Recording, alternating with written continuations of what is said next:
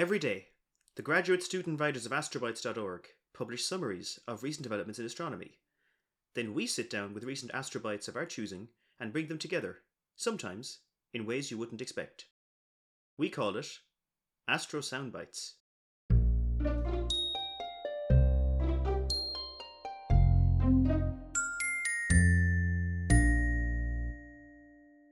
I'm Cormac Larkin. I'm a PhD student at the University of Heidelberg and Max Planck Institute for Nuclear Physics, where I study anything and everything to do with massive stars. I'm Sabrina Berger. I'm a PhD student at the University of Melbourne, where I study high redshift quasars. Always a mystery if Sabrina's going to say Melbourne or Melbourne. you never know what you're going to get. and I'm Will Saunders. I'm a final year PhD student at Boston University, where I study the upper atmospheres of Uranus and Neptune. You're listening to episode 83 Stellar Shrinkflation. As you all know, unless you skip the not pre recorded intros, I study massive stars. But while we may be on three different continents, the global financial system spares nobody. As a result, even I'm having to consider downsizing. 35, 50, 100 solar masses, just not going to fly these days. What with the price of gas and all, and also sustainability, right? It's not good for the environment. So, today we're going to look at the smallest, reddest, and exoplanetiest stars, M dwarfs. Mm, exoplanetiest. Interesting Uh, take. Before we go on, I want to cut in. This is not a show about politics, but I'm going to make it about economics for a minute. I'm very tired of everyone saying that the economy is so bad, things are terrible. Look, inflation is down to 3%, the unemployment rate is at a record low. In the US, for sure, Europe, not quite record, but still low. The stock market's up 18% this year, housing prices have leveled out.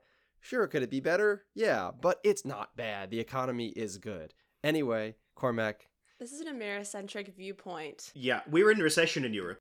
All right, fine, fine, fine. Let's go back to stars. Leaving economics to one side, let me play devil's advocate.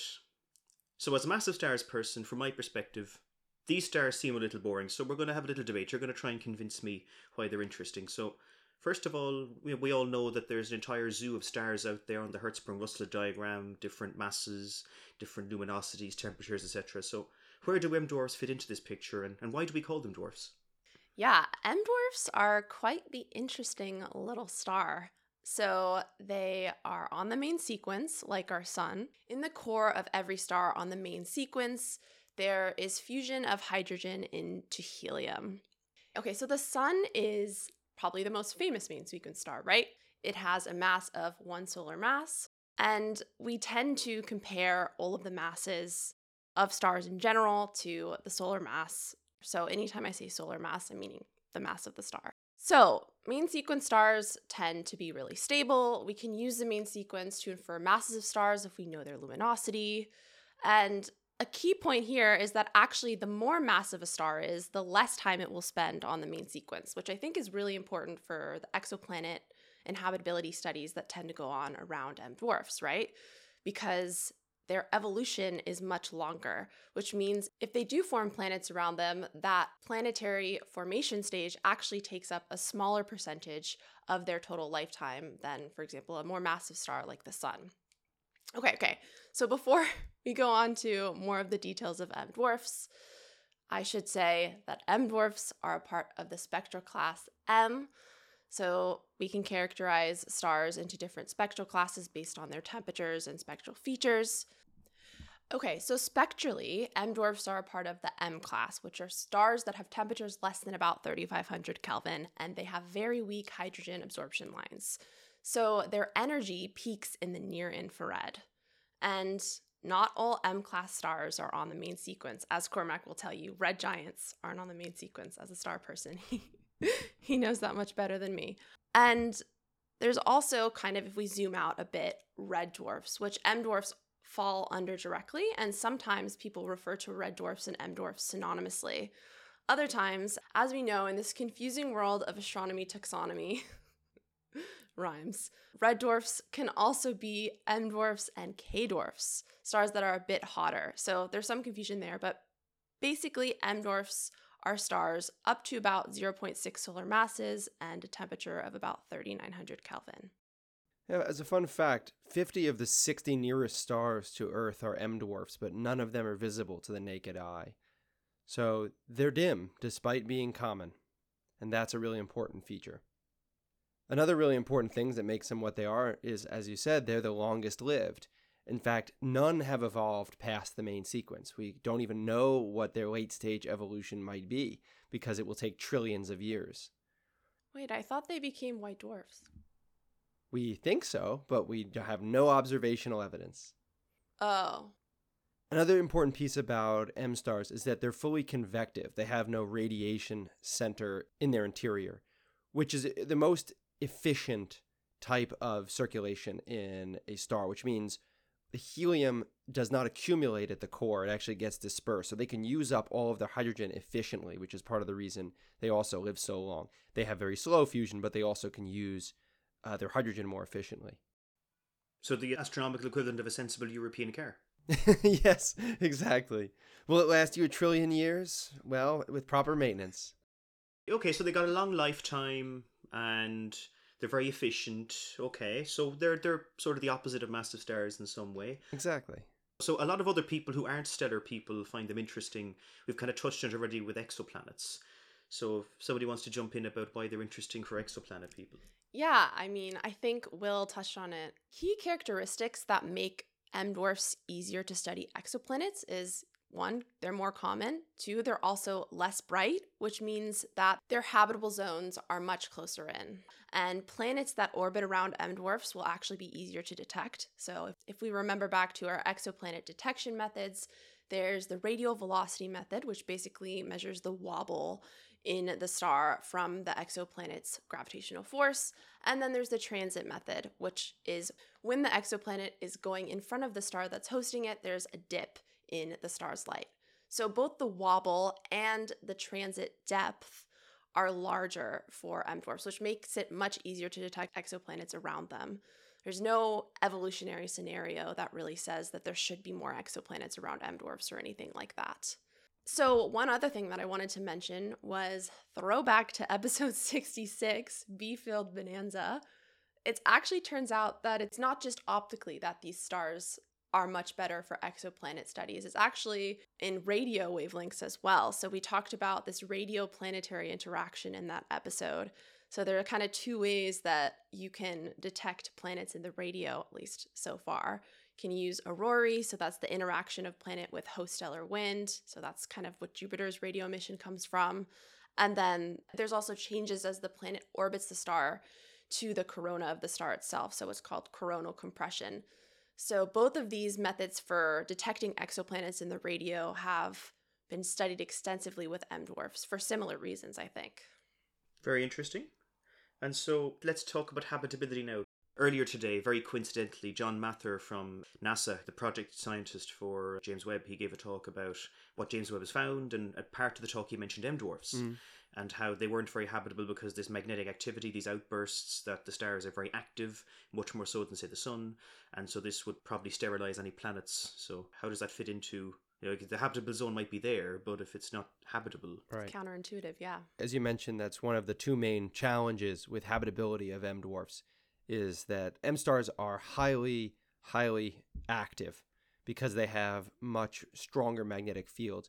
So the way to think about this is that the magnetic field might be the same as the sun. It's just compressed down to a smaller space and you're closer to it. So the effect is much more tangled magnetic fields. That means more flares, more coronal mass ejections, a lot of danger for all those planets that are so close to the star. The other main challenge for habitability is tidal locking. Again, because they're close, these planets have one side facing the star at all times, which becomes baked, boiled off, and the other side is ice cold. So you can maybe make that habitable with a really thick atmosphere. How you keep a thick atmosphere on a small planet close to a star doesn't really make a lot of sense. We don't know of any. But the flares are a real challenge, and I think one of the arguments that I've heard for habitability is that it just would take a really long time. You would just have to wait until the activity of the star calms down over perhaps billions, perhaps trillions of years, and then maybe you could form secondary atmosphere at some late stage and become habitable. But that's, yeah, that's a real problem. And the fact that our selection bias makes us more likely to discover exoplanets around M stars and that there are more M stars, we keep discovering all these planets with habitable zones that are not habitable. Mm. Yeah, well, that that's something that I guess we'll touch on later in the discussion. I guess we should also talk about why there are more M stars than massive stars. Why are there more little stars than big stars? Well, it's just easier to form smaller stars. You need less stuff. And also, as a big cloud, a big gas cloud collapses, it's more likely to break apart into smaller, dense pockets, each of which becoming a star, instead of forming into one massive star. That's just, uh, it's a little less energetically favorable. So it's less common. Isn't stellar evolution in itself probably asking these questions, or is this for sure the mechanism? No, it's not for sure anything. Okay. this is what I taught my undergrads last summer when I taught Astronomy 102. And it sounds great in the textbook, but it's not at all a settled theory. Okay. Well, so uh, definitely at the upper mass end, there's a lot of talk about top heavy initial mass functions overproducing massive stars, but I'm not very familiar with literature at the low end, other than, of course, there's lots more of them from the initial mass function. But I've heard there's some discussion about whether this also tails off, that it becomes bottom light at some point, but I, I don't know enough to try hmm. and sound informed about it, so I'm not going to pretend to. Well, there's an argument about the brown dwarf population, which is not as numerous as the M dwarfs we think. And so, if you're saying brown dwarfs Yeah. formed like M dwarfs, then yeah, you have to cut it off somehow and have them be less favored. But that's that's another reason that these are interesting to study is because what is life like right at the fusion boundary? How do you go to the non-fusion direction or to the fusion direction? Brown dwarfs do some fusion, but Mm. not hydrogen fusion. So it's really a boundary between star and not star. So now that we're a bit more up to speed with what M dwarfs are, and I've been convinced to at least continue the episode as a skeptic, let's move to our first astrobite. So first up is Sabrina, who is going to tell us about the now not so boring M dwarfs. Okay, so thanks for the intro, Cormac. Yes, so my astrobite title today is called Ripples in Time The Transient Nature of Mysterious M Stars. And it's by Mark Popinchuk, whose favorite color is sky blue pink, which I Googled and it's not a color. All right, we're gonna have to do some sleuthing, figure out what's going on there. It's very relatable to the way they write their astrobite, so I'm not surprised. The paper is called Transient Co rotating Clumps Around Adolescent Low Mass Stars from Four Years of TESS. TESS being the Transiting Exoplanet Sky Survey, which was launched in 2018. And its goal was to detect a bunch of exoplanets around low mass stars. M dwarfs, of course, in particular, fall into that category. So we got a lot of observations from a lot of M dwarfs. We found a lot of exoplanets. But that doesn't mean that we have to stop there. We can also look into stellar science, right? It's not an exoplanet dominated world. We need to remember that stars are important too. This paper is by Luke G. Bouma et al., was published in 2023 and submitted to the AAS journals. So we've talked all about M dwarfs and how very stable they are over long periods of time. I guess stable in some ways. There are also lots of things that make them not stable, like stellar flares and such. Mhm. But when we look up close, we can actually see some really complex, interesting variations in their light curves. So that's the subject of today's astrobite. So if it were a perfect, non interesting star without a complex light curve, we might see just a flat light curve where the star's emission doesn't really change very much over time. Maybe Mhm. when an exoplanet passes in front of it, we see, you know, a transit that we can very easily simulate depending on what we choose for our mass of the planet and the star. If there are star spots or star pulsations of some sort, we would expect some sort of sinusoidal time variations. But recently, the name of this phenomenon has changed many times over the years. But there's complex periodic variables, or CPVs, that are basically these really complex, interesting variations in M dwarf's light curves. They also used to be called complex rotators, M dwarfs that exhibit this feature, Hmm. and scallop shell objects. Again, Scallop strange shell? astronomy naming. yeah, because the light curves resembled scallop shells. Like if you go Google scallop shell, it's like a very chaotic, complex looking thing. And it's kind of scary, honestly, when I looked at Oh. it. wow. Yeah, but if anyone has a good imagery in their mind for what a scallop shell looks like, you got the complex variability all sorted out. Like you can you can imagine it. Yeah, so contrarily to what I was saying before, we have these transits, these repeatable patterns over time. Complex periodic variables, M stars that exhibit these patterns, do not show these repeating patterns, but have really sharp and kind of yeah, chaotic repeating patterns that are hard to explain with planets or star spots alone. Mm-hmm. So, there are two reasons for why complex periodic variable stars exhibit this type of behavior in their light curves. One of them is there's just lots of clumps of material around the star.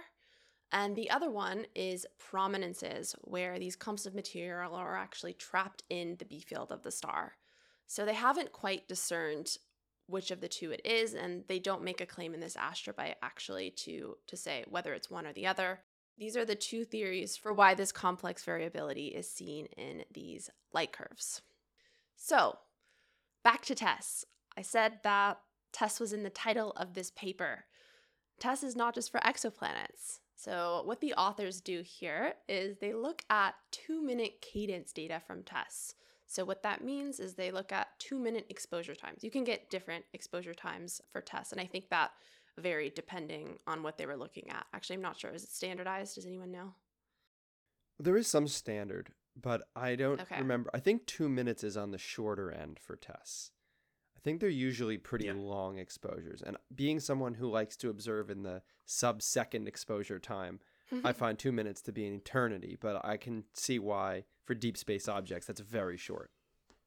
They have different intervals for different types of stars, I suspect. For astroseismology, so the pulsations of the star can be translated into changes in amplitude of the light coming from the star, and then they can try and figure out the gravity waves and things like that moving in the star. I mean, I'm going to check it out after this, and if I'm wrong, I'll cut all of this. So I guess uh, only one way to find out if you're actually hearing this, dear audience.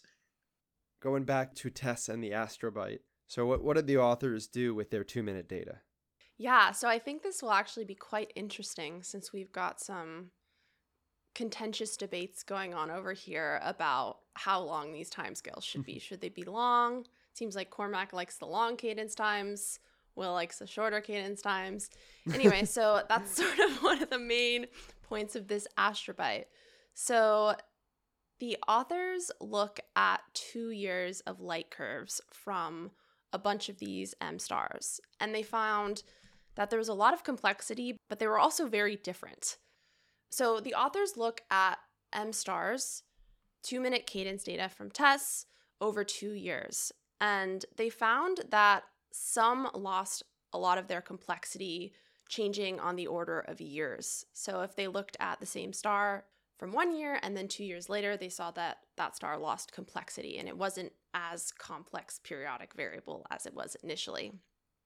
They also looked at a particularly interesting M star, LP12502, if you like names and numbers for particular objects in the sky. And they looked at a smaller subset of cycles. So I guess this is where Will might be more interested and found that changes, large and small, over even 10 to 20 cycles of this periodic behavior. There were some flares between the changes. Does this indicate that flares caused them? They're not really sure yet. But Mhm. I guess the main takeaway from looking at these two different timescales is that the complex periodic variables, their variability changes on multiple timescales. They see some over multiple cycles, and then they also see some variability over two years. So there's a lot more follow up and analysis to be done to determine which theoretical explanation we can use to describe these stars. And maybe they're different for M stars with changes over two years versus the ones that are changing much more rapidly. But it's a really interesting question. And it seems that the authors are going to look more into in the future.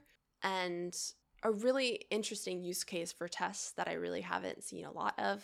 I need to read more stellar variability studies. I think this episode has made me realize that maybe my stellar physics knowledge is lacking. so, this has definitely encouraged that a bit. Quick question. So they notice this interesting thing. They really don't know what it is. Well, they say it could be these two scenarios right at the beginning. And if you look in the astrobite, you can see it. It's probably these clumps of material. Mhm. And then also the way that these clumps of material kind of block and unblock the sunspot, right? Unless the clump is orbiting at the same orbital period as a sunspot, Right. then we won't have as complex of variations in our light curve. But if those two orbits are mismatched, that causes a lot more chaos in the mix of things. Mm-hmm. Yeah, I understand. Back to the skylight blue, guys. So, the last quote that I wanted to read from this astrobite, which I found really lovely, is the astrobite author says something about these plots. They're called river plots. Basically, cycles are on the y axis, and on the x axis is phase of the cycle, and the color axis is intensity. So you can kind of see how these cycles change over multiple cycles at different points in their phase. So, really exemplifying the variability of the light curves. Mark says that I find these plots peaceful. I want to be sat in an inner tube floating along their surface. So that's why I feel like the skylight blue color, like it kind of matches the astrobite tone. Anyway, I loved it. Nice job, Mark. Thank you for bringing me some poetry. but yeah, complex periodic variables, guys. Let's do more astrobites on them. Mm. Love it. Yeah. Very interesting. So, now that we've had our first astrobite, it is of course time for the space sound, which I have still not thought of a funny name for. So I will continue this sentence, knowing that it will be cut until such time as the funny name appears in my head. Ah, I got it. Now it's time for this week's stellar shrinkflation space sound. Okay, we're we're getting That's there. four It's definitely an improvement. Still not good enough, but definitely an improvement. Stellar what? Stellar shrinkflation, because that's the name of the episode. Oh. I mean, it it is an alliterative, so he gets some points for that. It's not that silly, but it's totally alliterative. I feel like uh, this is actually Astro Soundbites Freakonomics version. Don't they talk about shrinkflation? Yeah, shrinkflation? Isn't that do, one of yeah. the terms they use? Mm-hmm. Maybe we should tag them. Because last week was like, so you think you can dance Astro Soundbites spinoff? This is Freakonomics Astro Soundbites. spinoff. Have you listened to that, Cormac? I went to read the book. I haven't read it yet. It's a pretty good podcast. I I have enjoyed the podcast. Oh, okay. It's also a podcast. It was a book first, and they spun it off into a podcast. Oh, really? Just like us. Okay. Astrobites to Astro Soundbites. So, time for the space sound. If you all want to close your eyes. Yes.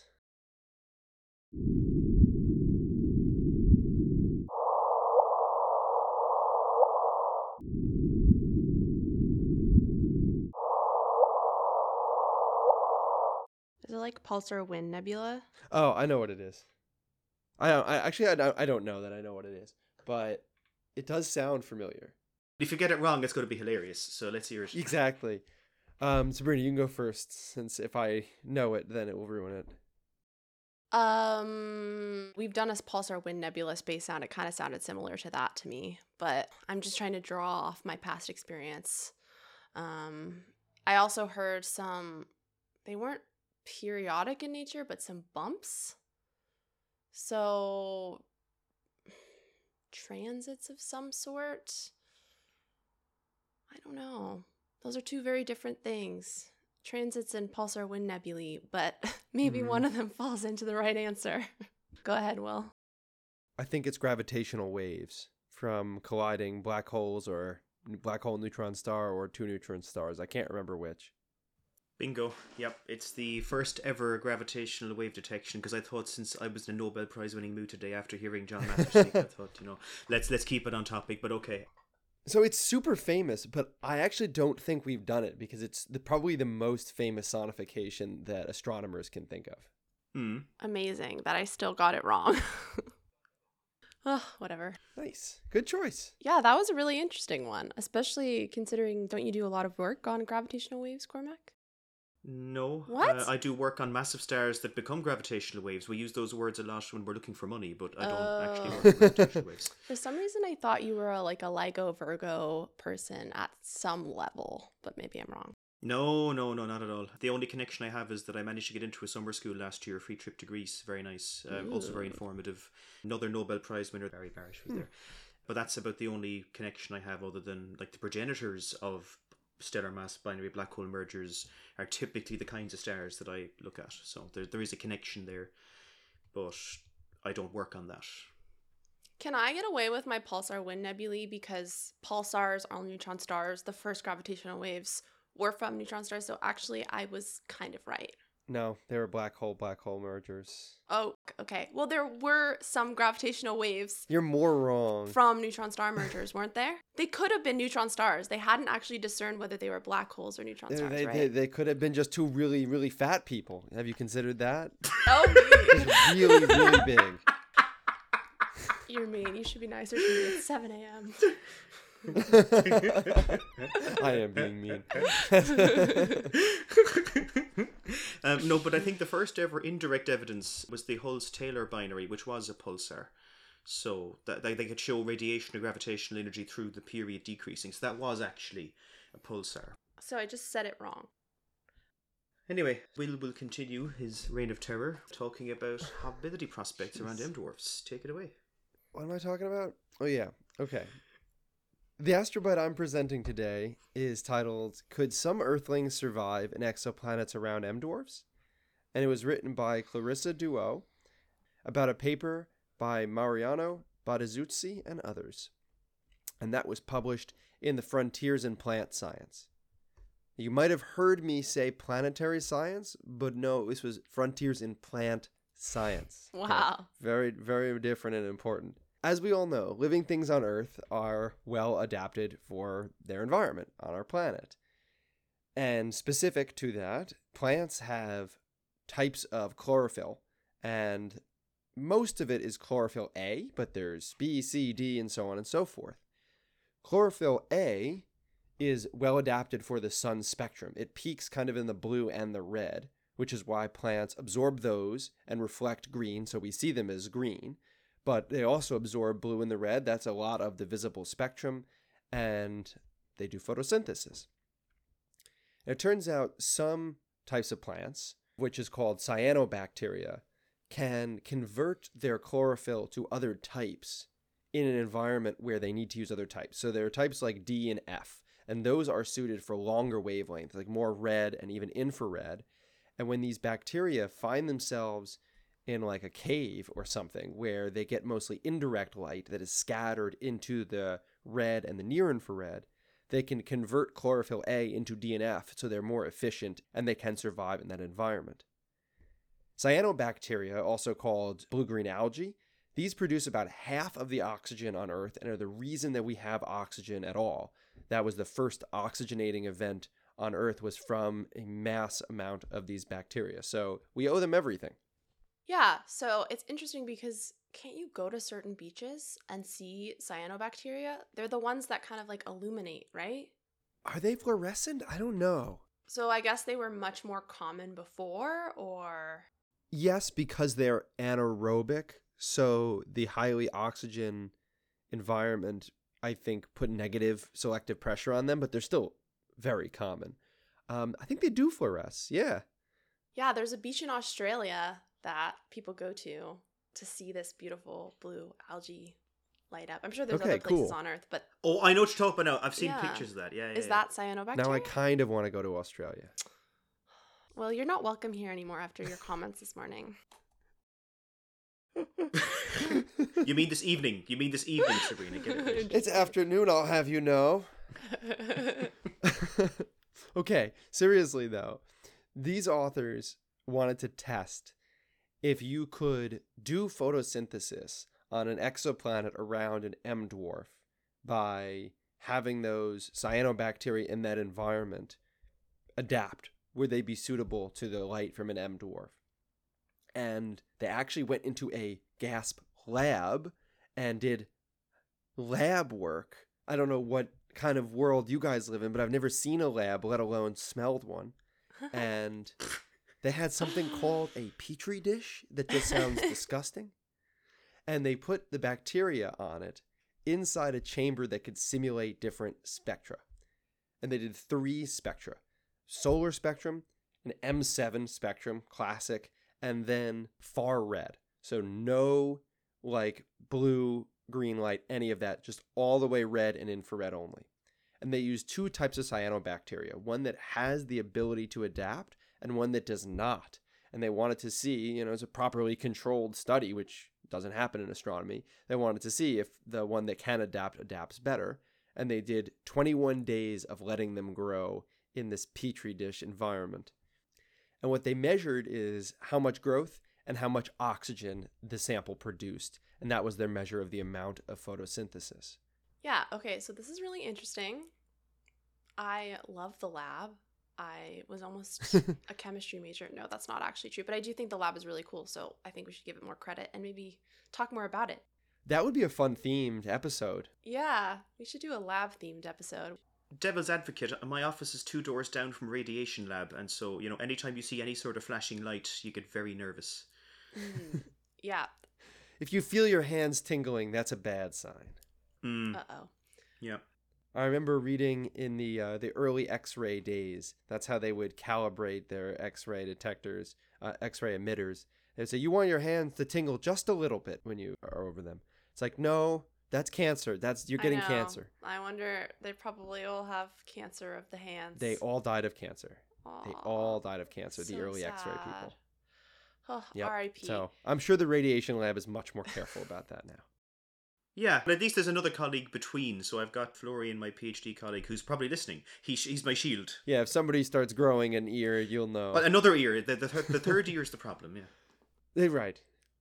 Well, so what they found from this lab experiment was that both cyanobacteria samples grew about the same in the solar and the M7 condition.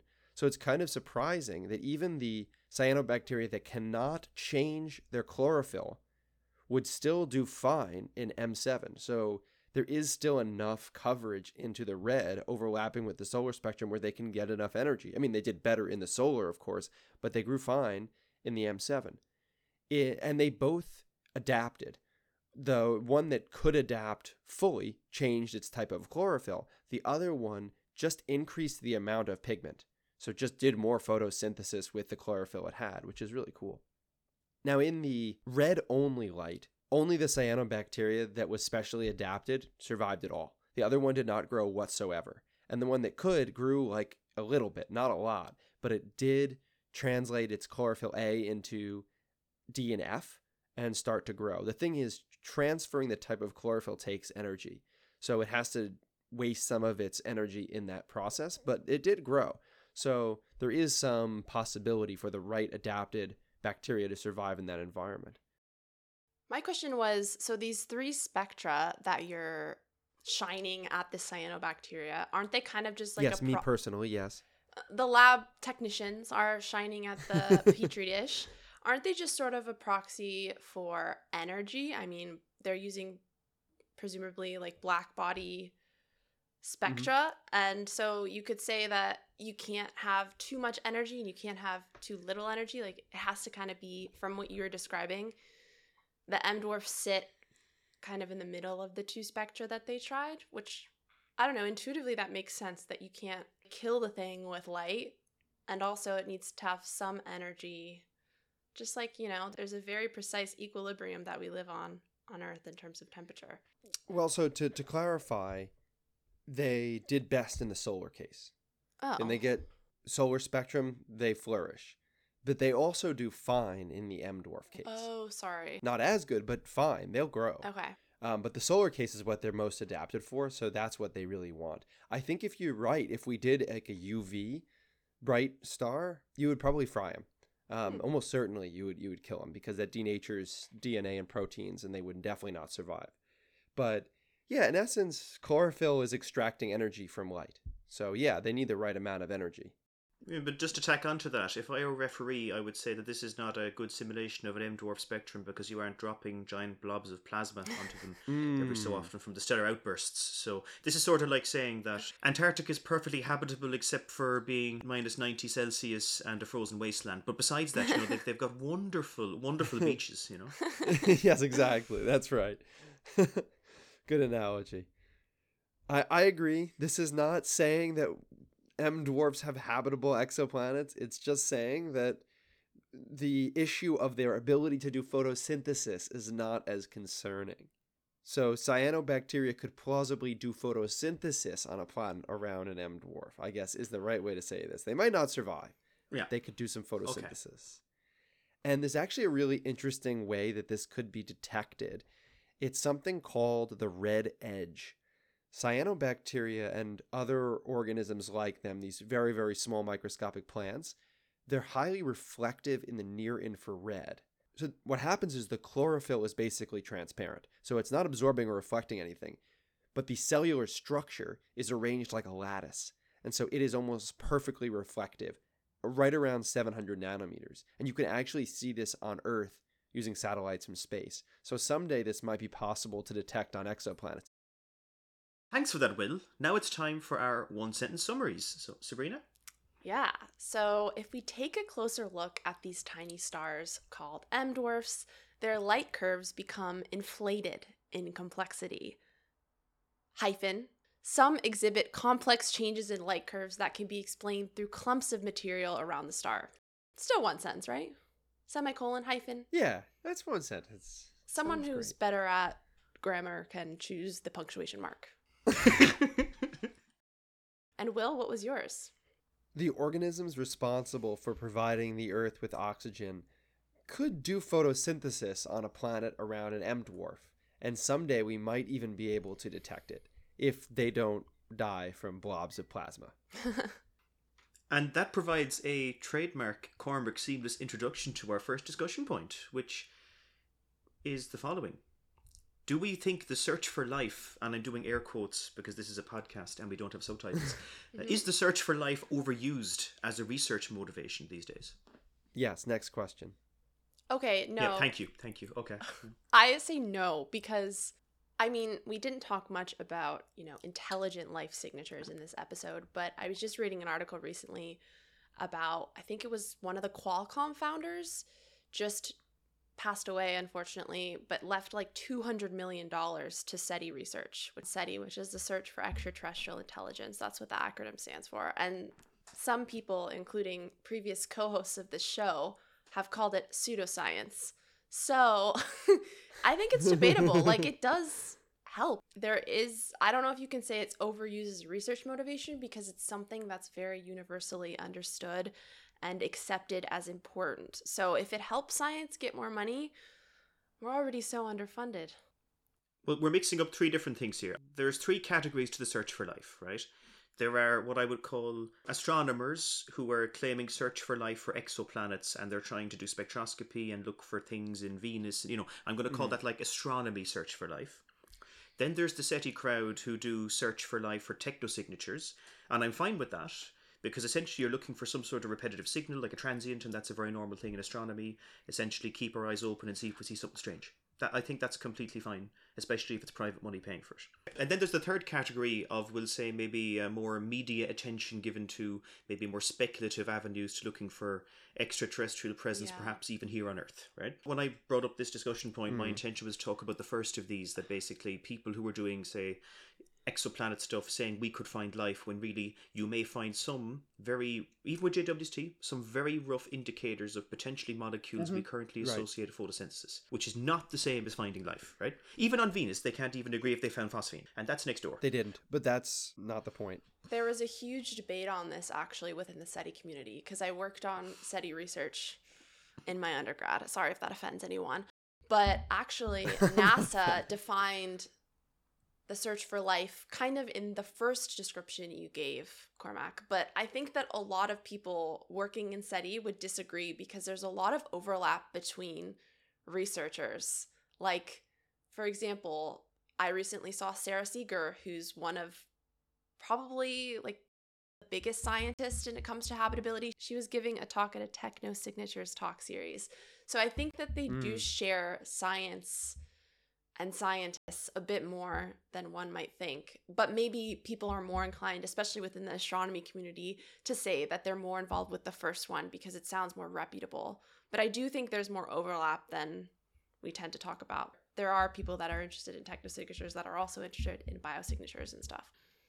but they are very different ways of doing research, right? Like technosignatures, a lot of it's radio astronomy, looking for flashes and bursts, and you don't typically associate radio astronomy with exoplanets unless it's star-planet interactions, like we talked about the episode, right?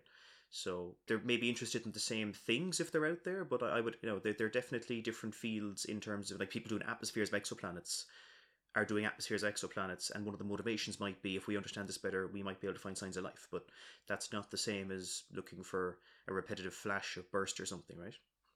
But they choose which stars to look at with SETI instruments based on Gaia data or what's looked at with TESS. So they'll match, if they look at Mhm. a star with TESS, they'll match that with a radio observation. If a star is more likely to host a habitable planet, they say, okay, we're going to look at that with our radio instrument. So I, I don't know, I Okay, feel like they're enough, more in- intertwined. I, I hear what you're saying. My initial reaction to this, Cormac, is from a funding agency perspective. If you're looking for funding, you put habitability no matter how you can, because that's what NASA, ESA, and other funding agencies, the NSF, have indicated as one of their programmatic goals is search for life, biosignatures, understand our place in the universe and the solar system, so on.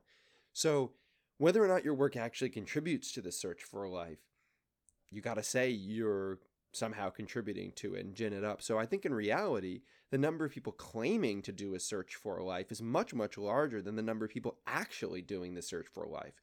It's a little disingenuous. I don't think that's the problem. I don't think the funding agencies are are duped. They're made of us. We we know. I mean, NASA review panels are scientists. They know when someone is is pushing it a little bit, and maybe they are okay with that. Maybe they're not. But it's they can see to the quality of the science. I hope. I think. But I guess the broader question of like, is this a good use of money? I mean, where there are private donations in the millions, that sounds like an excellent use of money. So I'm inclined to think it's good. Sure. And I'm inclined to think that all astronomy is good astronomy. It's hard to identify bad, wasteful astronomy. Next question. All right. So tacking on to the idea that people might follow the money, right? Do people also follow the instruments, right? So Mm. In when you designed a telescope, at least in theory, say JWST at the time would have been designed with the most compelling science questions in mind. But now that it's built and sitting there, and we're not getting a new toy for 20 or 30 years of the scale of JWST, like a flagship, Mhm. you know, billion, 10 billion dollar telescope, does that tend to decide or determine what kind of science gets done? Are we letting the, the tool pick the science as opposed to science picking the tools? Yeah, that's a great question. So, science is supposed to drive the tools because the tools are designed to adhere to science guidelines. And it's why something like James Webb takes decades to build. The next flagship telescope for astronomy, which is going to be the Habitable Worlds Observatory, probably out of NASA, is already in development and it's about 20 years away. So, the reality is you start very early what's all the science we want to do then you start picking your instruments then you start narrowing things down and feasibility however once the instrument exists the science is defined and limited by the instrument you can't do uv with james webb it doesn't see that so I know. yeah. so yeah, when Hubble's gone, there's going to be no UV anymore, which is a real problem. You may not have launched James Webb, for instance, to look at Uranus. It was part of it, but it wasn't the motivation. It wasn't the detectors weren't selected for Uranus, but it's great at looking at Uranus. So the science you can do becomes then defined by the limitations of the instrument. But no, I think the science is the ultimate driver of why we build what we build, plus practicality. Some things are not technologically ready. For Hmm. example, this idea of a star shade, which is a, a free floating, maneuverable umbrella very far away from a telescope that you could use to block out a star so you could see the planet orbiting it and put it like a kilometer away from the telescope. Nice idea, not technologically ready. What is technologically ready is a Hmm. coronagraph, which is within the structure of the telescope. Not as good as blocking out the star, but it's still good. And so there's a technological readiness that you have to have for a Mhm. flagship mission that you may not have to have for a small mission. CubeSat, you can kind of fly anything, try it out. Flagship, you better fly stuff that you Yeah. know works and is going to be reliable for decades.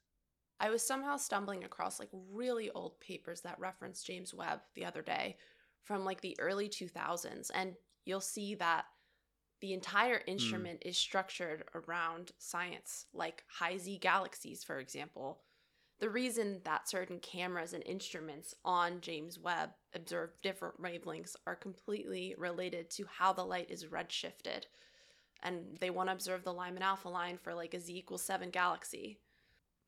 No, sure, sure. I get that. No, I'm, I'm not. I'm not arguing about how they designed it. I'm saying now that we're like, say, as a graduate student today, will the questions we can answer with James Webb influence the questions I ask? So this is nothing to do with how James Webb was designed, but say like scientists now. I'm seeing it myself that we're kind of modifying what we want to know with what we could do with the tool. Yeah, that's interesting.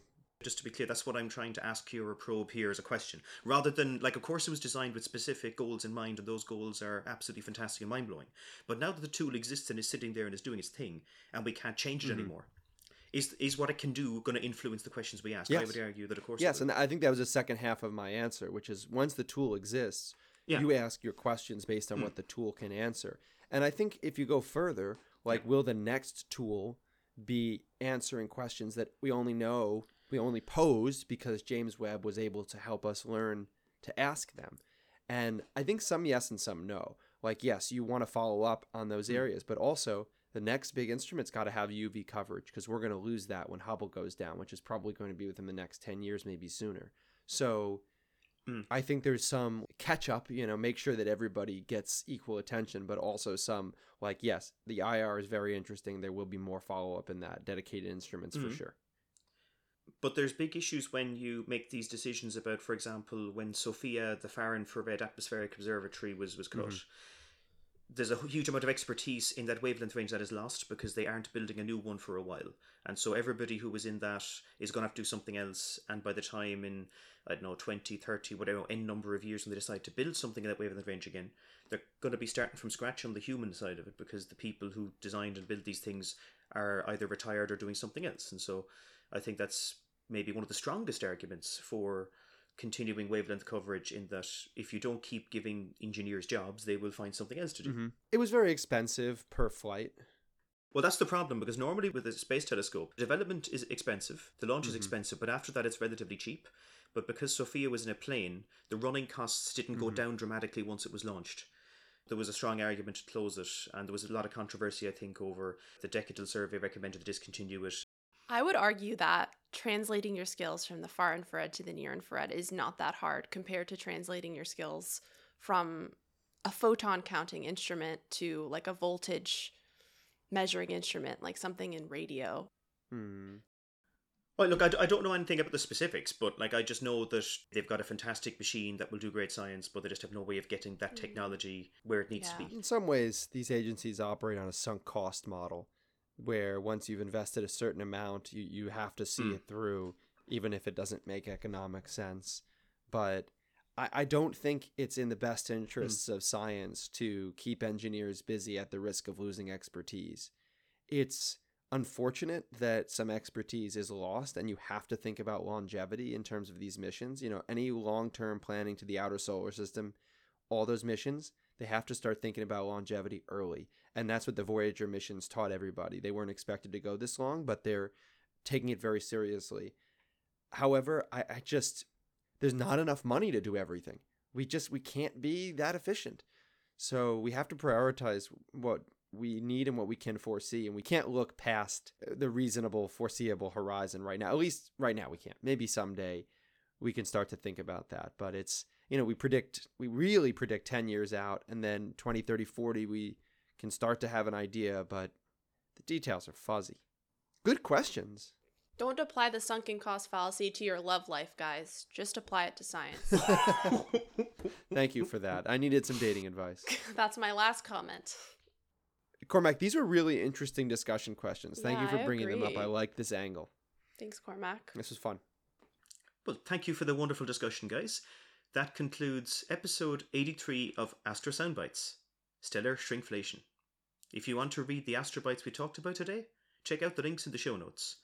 You can find it and all the others at Apple Podcasts, Spotify, or wherever you get your podcasts. Thanks for listening, and don't forget to keep your ears to the cosmos.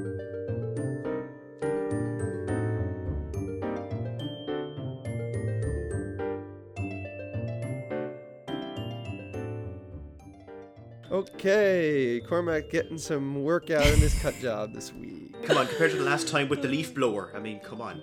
Suddenly just this like, like uh, that's gonna leave a mark. Yeah, that was bad.